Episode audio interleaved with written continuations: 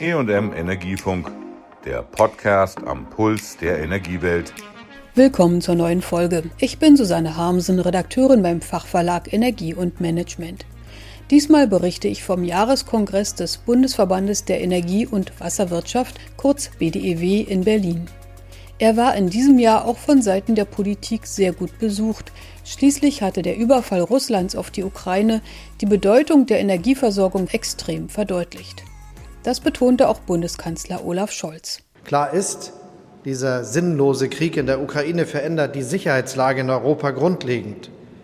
Er wird auch unser Land und unsere Volkswirtschaft verändern.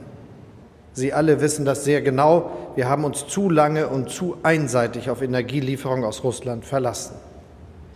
Der Krieg zeigt auf brutale Weise, Energiepolitik ist eben nicht nur eine Frage des Preises, Energiepolitik ist Sicherheitspolitik. BDEW-Chefin Kerstin Andreae erinnerte noch einmal an das jähe Erwachen durch den Krieg aus einer jahrzehntelang sicheren Versorgung mit fossilen Energierohstoffen aus Russland. Deutschland bezog bis Anfang des Jahres 55% seines Gases aus Russland. Eine Menge, auf die es nicht schnell verzichten kann, weshalb ein Embargo wie bei Kohle und Erdöl inzwischen beschlossen nicht möglich ist. Kerstin Andreae. Wir mussten anfangen, das Undenkbare zu denken und uns damit auseinanderzusetzen, wie wir Fragestellungen lösen, die überhaupt nicht in unsere Wirtschaftsagenda gepasst haben. Und die Branche hat gezeigt, auf uns kann man sich verlassen. Und deswegen haben wir uns als Haus sehr intensiv damit auseinandergesetzt, was heißt eigentlich Gasembargo? Welche wirtschaftlichen und gesellschaftlichen Folgen hätte ein Gasembargo? Und wir sind dazu gekommen, dass diese Folgen verheerend wären. Und natürlich spüren wir alle diese innere Zerrissenheit. Jeder Euro, der in Putins Kriegskasse geht, ist ein falscher Euro. Und gleichzeitig wissen wir, dass wir Stand heute noch nicht in der Lage sind, auf russische Importe ohne weiteres zu verzichten. Und deswegen haben wir gemeinsam, und da unterstützen wir die Bundesregierung sehr dabei, zu sagen, wir müssen diese Abhängigkeiten reduzieren. Bevor dies nicht geschehen ist, sei auch ein Erdgasembargo nicht möglich, unterstrich auch Bundeskanzler Scholz. Wir müssen in der Lage sein, die Sanktionen, die wir verhängt haben und auch weiter verhängen, über einen längeren Zeitraum durchzuhalten. Es nützt niemandem, der Ukraine nicht und uns selbst auch nicht, wenn wir damit unseren Verbündeten und uns selbst mehr schaden als dem Aggressor. Deshalb geht es jetzt darum, die Abhängigkeit von russischen Energieimporten schnellstmöglich zu reduzieren und zu beenden, ohne dass wir dabei unsere Versorgungssicherheit aufs Spiel setzen. Auch Wirtschafts- und Klimaschutzminister Habeck betonte, dass Erdgas vorläufig unabdingbar sei für die Energieversorgung von Industrie und Haushalten. Darum bemühe sich sein Ministerium im Moment darum, so schnell wie möglich andere Gasquellen als Russland für Deutschland zu erschließen. Robert Habeck. Als ich Minister wurde, und das ist ja noch nicht so lange her, 175 Tage, da hieß es, die Brücke, über die wir gehen müssen, ist eine Erdgasbrücke. Heute sagen viele Unternehmen, die Brücke, die wird es brauchen, aber sie wird möglicherweise kürzer sein, als wir es eigentlich uns vorgestellt haben. Warum? Weil zwar im Moment der Erdgaspreis sehr hoch ist, er wird ein bisschen runtergehen. Die Prognosen, die wir haben, die meisten von Ihnen kennen sie, sagen so im nächsten Sommer, da haben wir schon einen Preisabfall in den Long-Term-Options, aber es wird nicht wieder so weit runtergehen wie vor dem Krieg in der Ukraine. Also gibt es auf einmal ein ökonomisches Interesse an einem Hochlauf an Wasserstoff. Auf einmal rechnet es sich. Und dazu kommt, dass der Ausbau der Erneuerbaren, diejenigen, die mit mir diese Reise in den arabischen Raum gemacht haben, werden davon berichten können, der Ausbau der Erneuerbaren in den Ländern, die bisher auf fossile Energien gesetzt haben, die aber fantastische erneuerbare Bedingungen haben, in einer atemberaubenden Geschwindigkeit sich vollziehen wird. Der Aufbau der Infrastruktur, er muss immer als wasserstofffähig mitgedacht werden und das wird er ja auch von den Terminals bis zu den Leitungen, die wir bauen. Woher es auch immer komme, Gas und seine Infrastruktur bleibe auch in Zukunft unerlässlich, sagte die BDEW-Chefin. Deshalb wandte sie sich auch gegen neue Träume einer komplett auf Strom basierten Zukunft. Kerstin Andreae. Immer notwendig sein wird Gas. Das wird nicht dauerhaft Erdgas sein, aber wir werden immer Moleküle brauchen, um unser Energiesystem und unsere Energiesicherheit zu stabilisieren. Und deswegen ist der Satz, die Brücke Gas ist eingestürzt, falsch, weil wir schon auf dieser Brücke stehen und weil wir sagen müssen, was ist das Ufer, was ist die andere Seite, was ist der Endpunkt dieser Brücke. Und an diesem anderen Ufer steht anderes Gas, Wasserstoff, Grün, Biogas, Biomethan, aber Moleküle, die unser Energiesystem stabilisieren werden. Diese Brücke ist nicht eingestürzt, wir stehen auf dieser Brücke, sie ist vielleicht kürzer geworden und vielleicht müssen wir schneller drüber gehen. Aber wir werden Zeit brauchen, um diesen Pfad gemeinsam zu gehen. Dennoch sei der Energiebranche klar, dass sie vor einem Spagat steht, sagte die BDEW-Chefin. Das Motto des Kongresses lautete ja auch Klima und Energie, wir. Dieser Herausforderung werde sich die Branche stellen, versprach sie. Wir müssen die Versorgungssicherheit gewährleisten, jetzt und heute, angesichts drohender Lieferstopps aus Russland.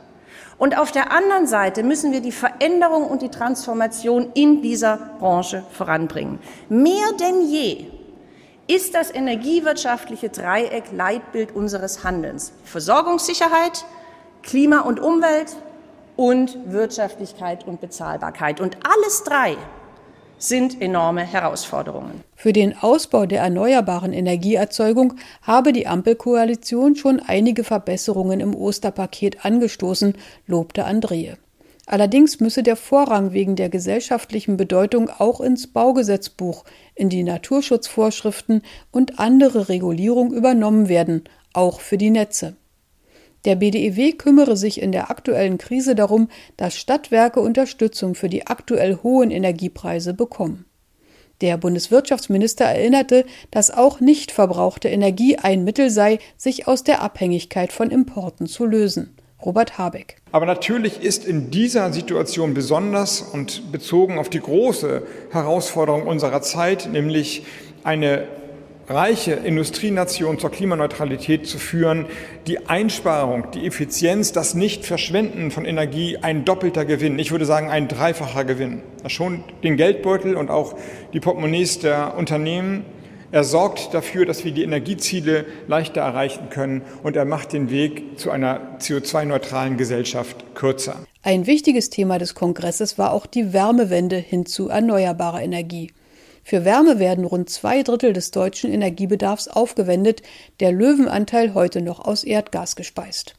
Kerstin Andreae begrüßte Pläne der Bundesregierung für ein Förderprogramm für kommunale Wärmeplanung, forderte aber zugleich, den Kommunen auch wirklich freie Hand für die regional beste Lösung zu lassen.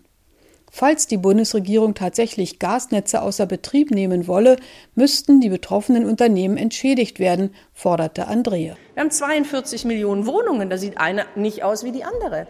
Bausubstanz ist unterschiedlich, die Eigentümerstruktur ist unterschiedlich, die Infrastrukturen sind unterschiedlich. Da können Sie durch alles gehen. Deswegen ist die kommunale Wärmeplanung richtig, aber genauso richtig ist es, alle Optionen offen zu lassen, damit nämlich genau kommunal entschieden werden kann, was ist die richtige Option. Und deswegen ist es wiederum falsch zu sagen, das Gasverteilnetz wird jetzt zurückgebaut. Das sollen die Kommunen entscheiden, ob sie zurückbauen und ob sie in andere Netze investieren. In manchen Kommunen entscheiden man sich so, in anderen so. Entscheidend ist die Frage, wird dieses Gasverteilnetz irgendwann wasserstoff-ready? Können wir in eine neue Welt gehen mit diesem Gasverteilnetz? Aber 550.000 Kilometer schon gelegtes Netz unter der Erde abzuschreiben, würde ich nicht empfehlen. Und deswegen sagen wir Ja zur Wärmepumpe, Ja zur Fernwärme- und Nahwärmekonzepten, Ja zur vorhandenen Infrastruktur und Ja zur kommunalen Wärmeplanung, damit Sie vor Ort entscheiden können. Praktiker der Wärmewende aus Stadtwerken und Wohnungswirtschaft forderten vom Bund eine verlässliche Finanzierung und Verbindlichkeit der kommunalen Beschlüsse für Gebäudeeigentümer. Für die Stadtwerke München sagte Geschäftsführer Florian Bieberbach, momentan könne ein einzelner Wohnungs- oder Hauseigentümer die Wärmeumstellung eines ganzen Gebäudes oder eines Viertels blockieren. Zudem müssten schnell erneuerbare Gase zur Verfügung stehen, damit Alternativen entstehen. Von der Wohnungsgesellschaft Degewo aus Berlin sagte Vorstandsmitglied Sandra Wehrmann, es gebe schon jetzt Probleme, höhere Energiekostenvorauszahlungen von den Mietern zu bekommen. In Zukunft mit der Ablösung des Erdgases aus Russland würden die Heizkosten weiter steigen. Ohne eine Erhöhung der staatlichen Zahlungen bliebe man auf seinen Forderungen sitzen, fürchtete Wehrmann. Das könne auch Stadtwerken als Energieversorgern so gehen. Ein anderes Problem für die Wärmewende sei der Mangel an Fachkräften für die notwendige energetische Sanierung, die nun in wenigen Jahren erfolgen müsse, weil sie zu lange verzögert wurde. Auch hierfür benötigten Vermieter verlässliche staatliche Förderung, damit die Mieten nicht zu stark stiegen. Ein Drittel der Mieter der Degewo bekämen Transferleistungen, berichtete Wehrmann. Der Oppositionsvertreter, CDU-Chef Friedrich Merz, will vor allem den Markt entscheiden lassen, welche Technologie im Energiebereich zum Einsatz kommt. In seiner Rede auf dem Kongress kündigte er sein eigenes Weiterbildungsprogramm an. Ich werde mich jedenfalls über den Sommer mit einigen Entwicklungen beschäftigen, einigen Ideen vertraut machen, die es etwa im Bereich der CCS-Technologie gibt, der Abscheidung von CO2 gibt, bis hin zur Sequestration, die nach meiner Überzeugung, die müssen Sie nicht teilen, aber die nach meiner Überzeugung dazugehört, wenn wir die Ziele, die wir uns ehrgeizig gesetzt haben, erreicht werden sollen.